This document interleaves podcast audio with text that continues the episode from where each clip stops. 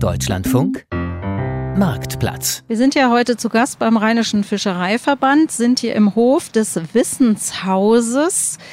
Der Fischereiverband ist hier die Dachorganisation für 450 Angelvereine, 40.000 Mitglieder. Und was so ein Fischereiverband in der Praxis tut, das hat sich mein Kollege Malte Hennig vor der Sendung mal angeschaut. Am Anfang klingt es so. Und links an die Wand hinter der Eingangstür des Wissenshaus Wanderfische ist ein großer Eisberg projiziert. Das ist erst einmal unerwartet.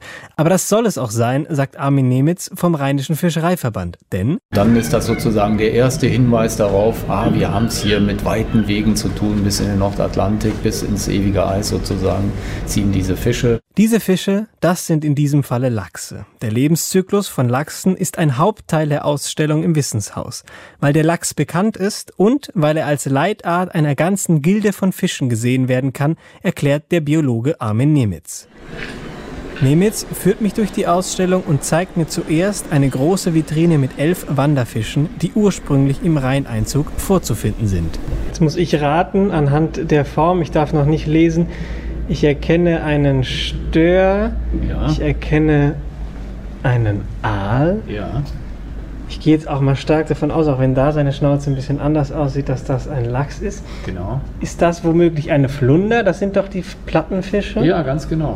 Schon gar nicht Und schlecht. Dann hört es aber, gebe ich auch zu, schon auf. Ja, aber damit sind Sie schon weiter als die meisten, die sich tatsächlich schon ein bisschen näher damit befasst haben. Dazu kommen unter anderem noch Maifisch, Flussneunauge, Stint und Finte, verraten mir kurze Infotexte an der Vitrine. Das Wissenshaus ist aber nicht als klassisches Museum zu verstehen, sagt Armin Nemitz. Die Ausstellung bietet vor allem Überschriften zu relevanten Bereichen. Zum Beispiel zum Lebensraum Wasser oder eben zur Reise der Lachse.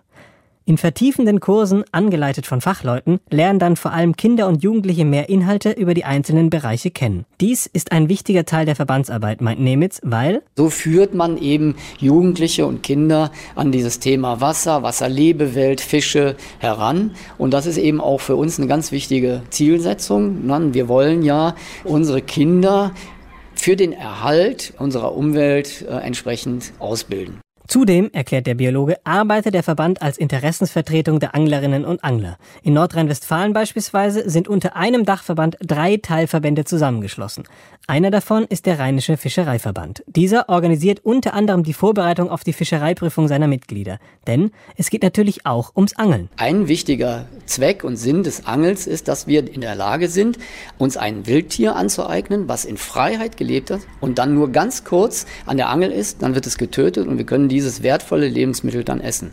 Indem der Fisch als Lebensmittel betrachtet wird, spannt er wieder einen Bogen zur Ausstellung im Wissenshaus und zur Sensibilisierung für den Schutz des Lebensraums Wasser. Denn die Angler wollen Gewässer haben, die in einem guten ökologischen Zustand sind, mit guten Fischbeständen, in denen sie sich erholen können und in denen sie ein sauberes Lebensmittel, nämlich den Fisch, vorfinden. Und zum Abschluss betont Armin Nemitz noch einmal einen für ihn wichtigen Gedanken. Am Ende steht der Gedanke, unsere Gewässer in einen guten ökologischen Zustand zu bringen.